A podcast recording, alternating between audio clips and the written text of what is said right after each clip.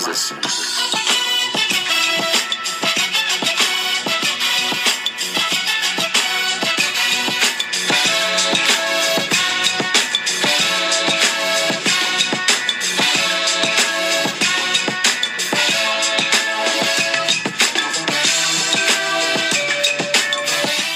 Balls? You want to talk 'em? Good. You're in the right place. This will be the 13th episode of Carson Sack Podcast. So, unlucky 13. Sadly, unlucky for the listeners, this episode is going to be a little bit shorter than most. I apologize. It's just, um, it's been a challenging week to say the least. Um, not a lot of energy right now, but I'm trying to, I'm going to try and give it to you, give this sack um, an opportunity to be good. So, like I said, if you want to talk balls, this is the place to do it on Carson Sack Podcast. As always, we're going to talk the usual balls. College football playoff came out Sunday. Gonna really look into that. NFL Sunday, always a good time. So sit back, relax. Might throw in some other balls, maybe some college basketball, maybe some NBA. Not sure. Kind of playing it by ear on this one. So just sit back, relax, and let's talk balls. First thing on our plate today, first thing we get to sink our teeth into college football, and of course, going to talk about the college football playoff. Rankings are as followed. No surprise, Alabama 1, Clemson 2, Ohio State 3, and then Washington 4. Now, there could be a little bit of controversy, you could say.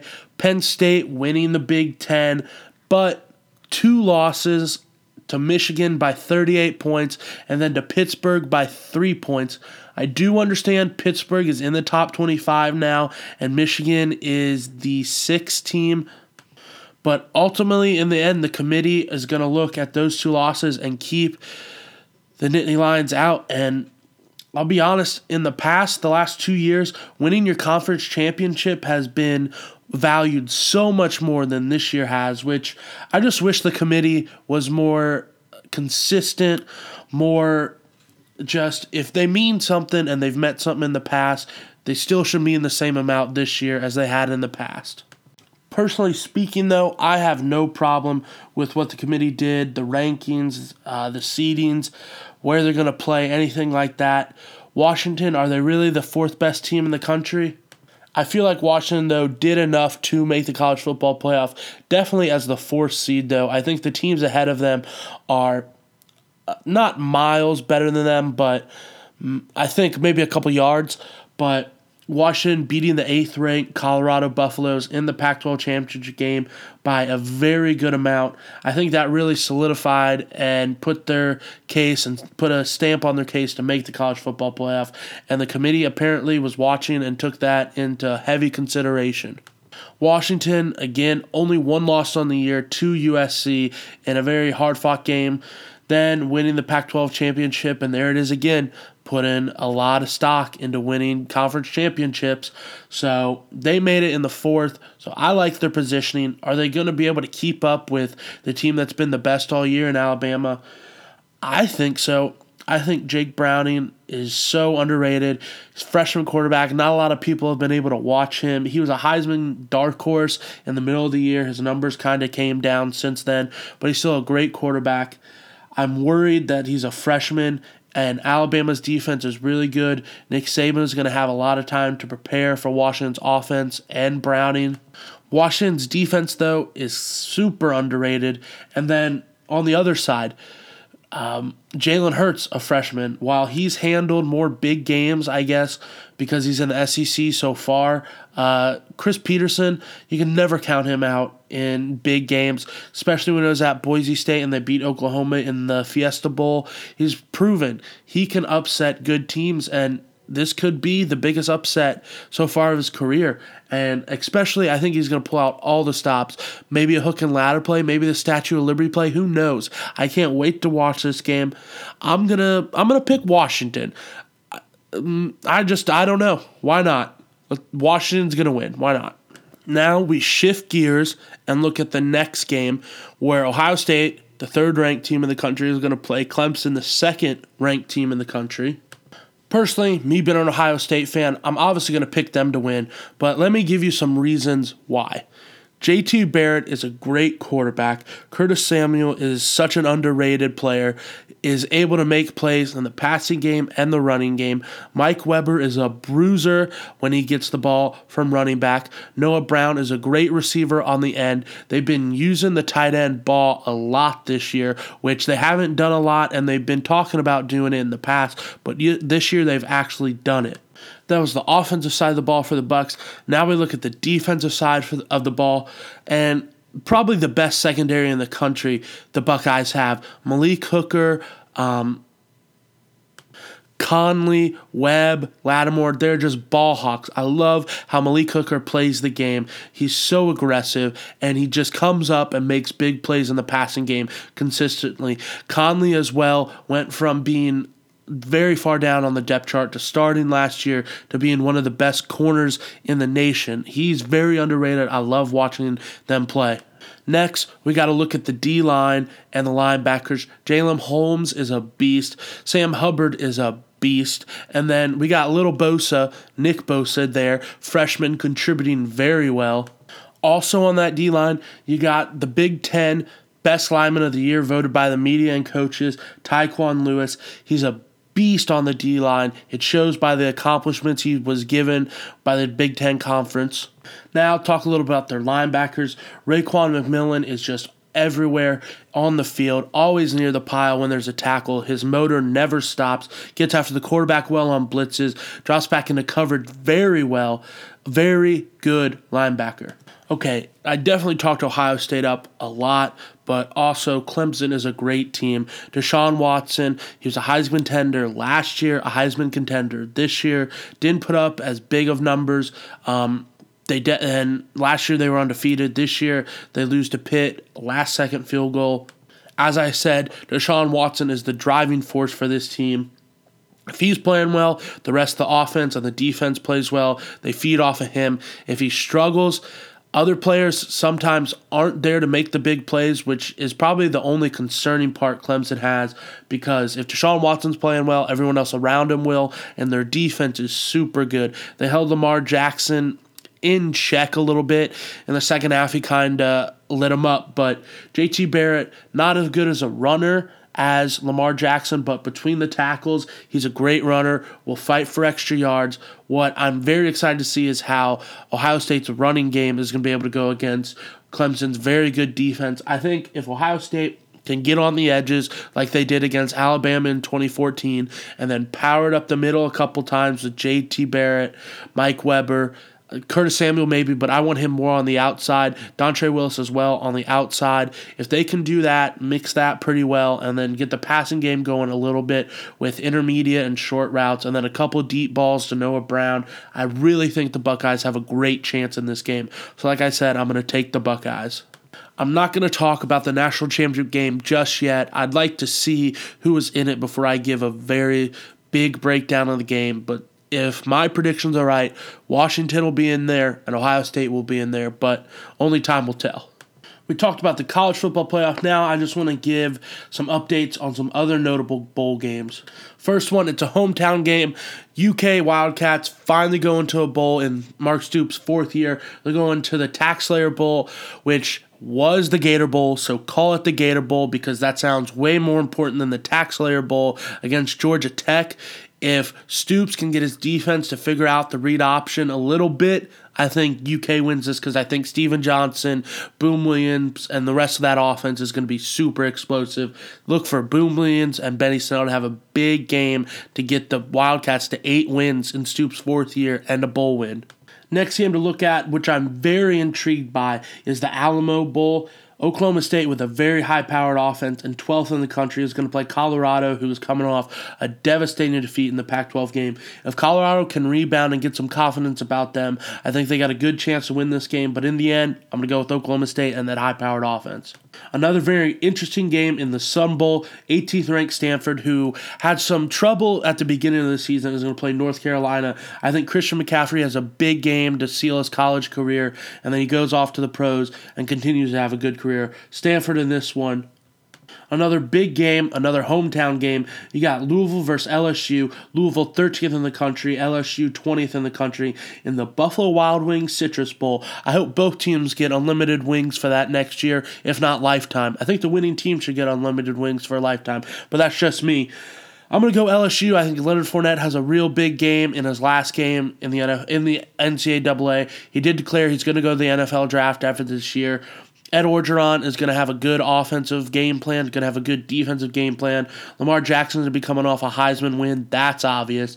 And I think Louisville is going to end the season on a three game losing streak. And if you're a Cards fan, do you classify this season as a good season? I mean, where you were at, you thought you were going to go to the college football playoff. You end up losing your last three games. I understand Lamar Jackson wins the Heisman, but team wise, if you lose the last three games, you're going to leave a sour taste in the team's mouth and the fans' mouth. So it's a must win, I feel like, for U of L just to call this season a good season, but I don't see it happening. I think the Bayou Bengals are going to get it done. Next, in the granddaddy of them all, the Rose Bowl. Penn State, fifth in the country, is going to play USC, ninth in the country. Penn State's going to win this game very easily, but a big name to look for in that game is Adoree Jackson. I tracked his career from high school because I saw him in some weird recruiting magazine. He can play so many different positions. He's so versatile. He's so fun to watch. I can't wait to watch him probably tear up Penn State's defense and their kick return team and the just he's going to go off probably but in the end penn state's going to make one or two more big plays and the nittany lions are going to close a great season with a rose bowl win Last game, I can't believe I'm talking about these guys, but Michigan, six in the country, is going to play Florida State in the Orange Bowl. I bet Michigan wins. I bet they do. I think Harbaugh is going to have their players playing pissed off. I think Florida State, a couple of their players like Dalvin Cook, maybe looking a little bit too much to the next level for the NFL. I do want Florida State to win, I'll be honest, but at the end of the day, I think Michigan's defense shuts down Dalvin Cook and shuts down their quarterback, Francois. And Florida State's defense. If Spates, the quarterback for Michigan, gets time to be healthy, Harbaugh will drop some plays, and Florida State's defense won't be able to stop him in that offense. Well, that's that for college football on this week of the SAC. So now, of course, we move to the NFL. So for the NFL, I really just want to talk about three games right off the bat and kind of break them down. The first one, the Giants at the Steelers. Steelers win in a much needed game keep pace in the AFC playoff picture. Giants, I think, are still right in the thick of things in the NFC. So Big Ben had a good day. As always, Antonio Brown had great day. He made an incredible catch. And then Le'Veon Bell is so versatile. 118 yards on the ground. I'm not sure how many he had through the air, but he's just such a versatile guy. And it's finally nice to see Ladarius Green show up. He had concussions, whatever, at the beginning of the year. They put him on IR. He comes back and has a big game in a big game. Six receptions, 110 yards on a touchdown. If he's going, that's just another weapon for Big Ben in that offense. I think, I'd like to think Pittsburgh's going to win the AFC North. I think down the line, they're going to beat the Bengals December 18th, and then I think they have one more game against the Ravens. I think if they win that, they're in a real good position to win the North. If not, they're still in a good position for a wild card.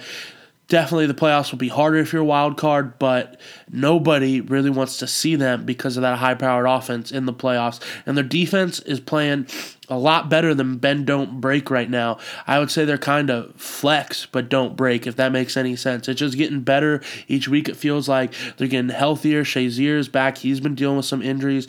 Uh, Artie Burns is playing really well at corner. So I like what they're doing right now as the Steelers. The Giants, though, as I said, still in the thick of things for the NFC. They just couldn't get anything going this game. Odell Beckham and Eli couldn't get on the same page. The story always for the Giants no running game. The most they had was 38 yards with Paul Perkins. It's just not working. All right, the next game I want to look at the Chiefs against the Falcons. I'll be right now, I'll be honest right now. If I were to pick a new favorite team today, it'd be the Chiefs. I love what they do on offense, just nickel and dime you, dinks right down the field. Uh, I like Alex Smith as a quarterback. I like Travis Kelce in the receiving game. I love their defense with Justin Houston, Tamba Hali, and of course Eric Berry.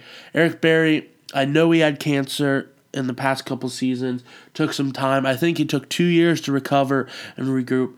He played in Atlanta. I understand so many people have already talked about this, but it's such an incredible story. He had a pick six in the game, and then he had a pick six, well, not a pick six, a pick two on a two point conversion that ultimately won the Chiefs the game. I can't speak highly enough about him as a person and a player to have the determination and the fortitude to come back after such a devastating sickness and illness. It's great to see. On the other end, the Falcons are kind of sputtering. They kind of they had a good lead in the NFC South, but now they're kind of susceptible. Granted, everyone else in that division right now is kind of bad, with the exception of the Buccaneers. They're coming on hot. I think the Buccaneers and the Falcons are tied right now. I like the Buccaneers a lot more than I like the Falcons in that division because Jameis Winston and Mike Evans and Doug Martin are such a lethal combination. Their defense isn't that great, but I think that team could put up a lot of points, and I think the Falcons could put up a lot of points. I hope the Buccaneers and the Falcons have a game down the line. I'm not sure if they do, but that would be such a good game to watch because it's going to have implications on the playoff and it's going to have such high stakes. All right, the last game I'm going to look at, talk about. You had the Bills going to the Raiders. The Raiders fell behind a good amount in this game, and then Derek Carr and Amari Cooper bring them back. It always seems to be the case. They're making big plays, winning big games. They're 10 and 2, I believe. They're sitting pretty in the AFC West, especially in the AFC itself. I think they can clinch a playoff spot this week with a couple losses and a win by them. Like the Raiders, what they're doing Bills, on the other hand, I think they have enough talent where they should be better than what they are. I don't know why they're not as good as they should be. I'm not going to put it on Rex Ryan. He gets players motivated. I think it's not his fault. I don't know whose fault it is, but I wish the Bills could figure it out because they're a better team than what they've shown with the record, what they've shown on the field this year.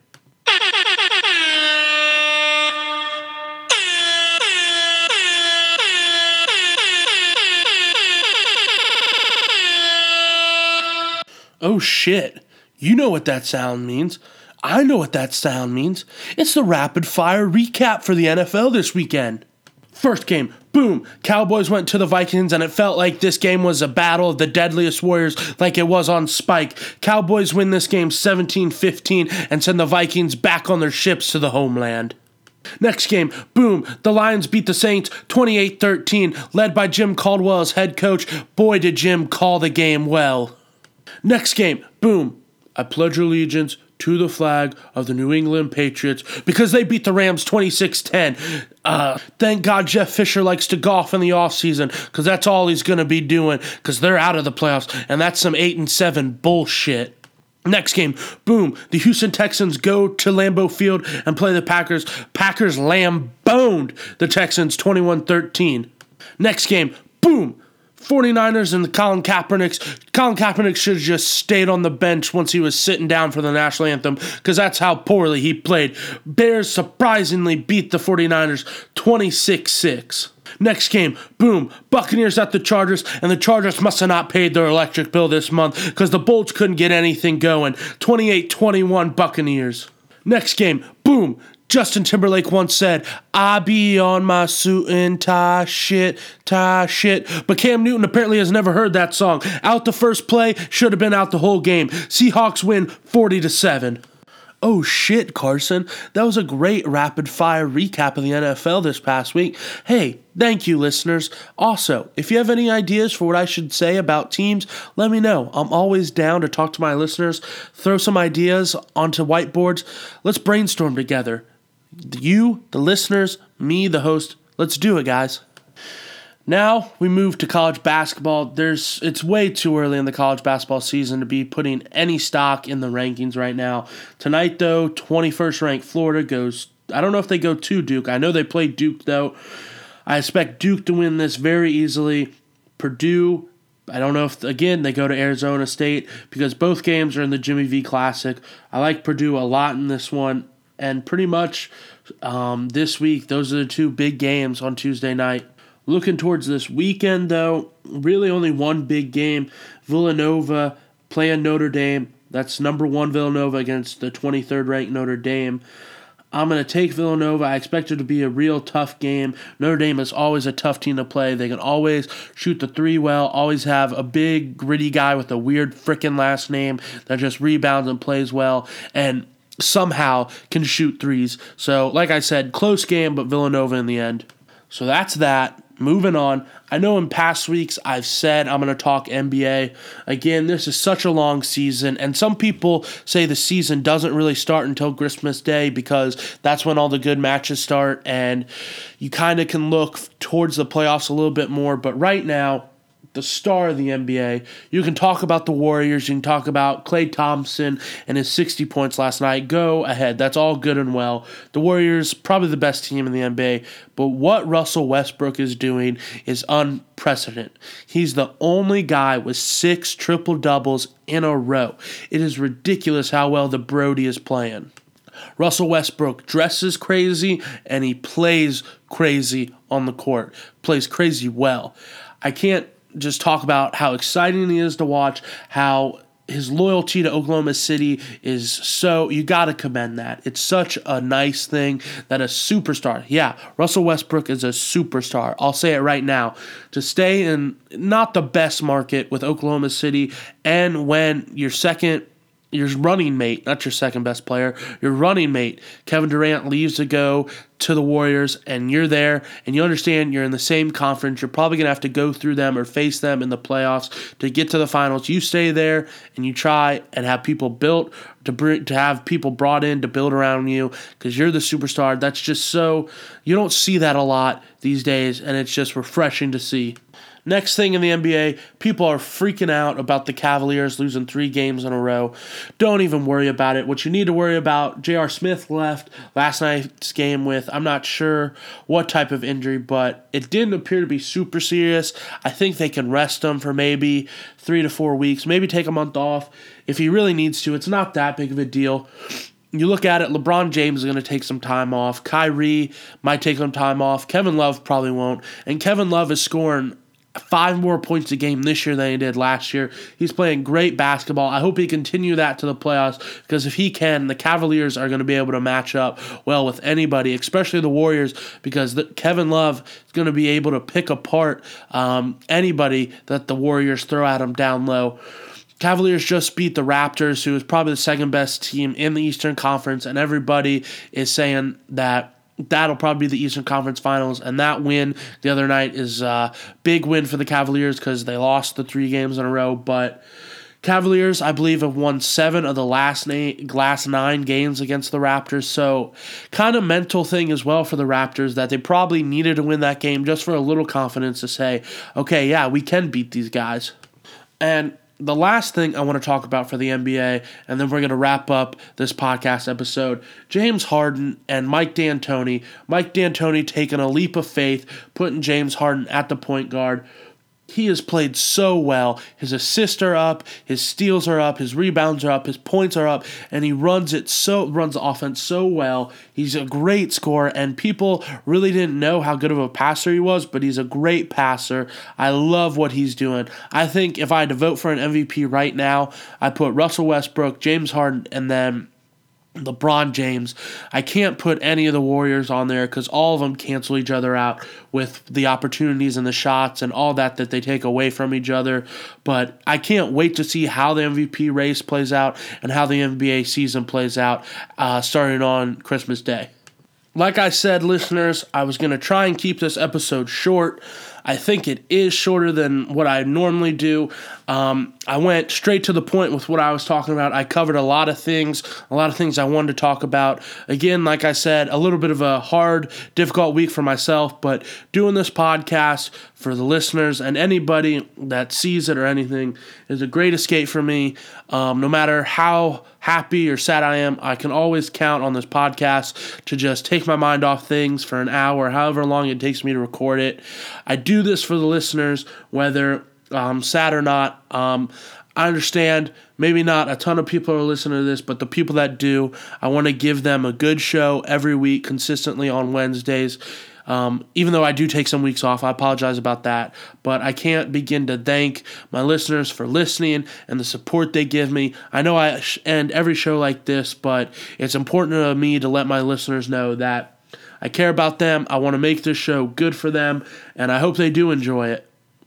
So, like I said, this is the 13th episode for Carson Sack Podcast where we talk balls. I hope you enjoyed it, and as always, we will be seeing you.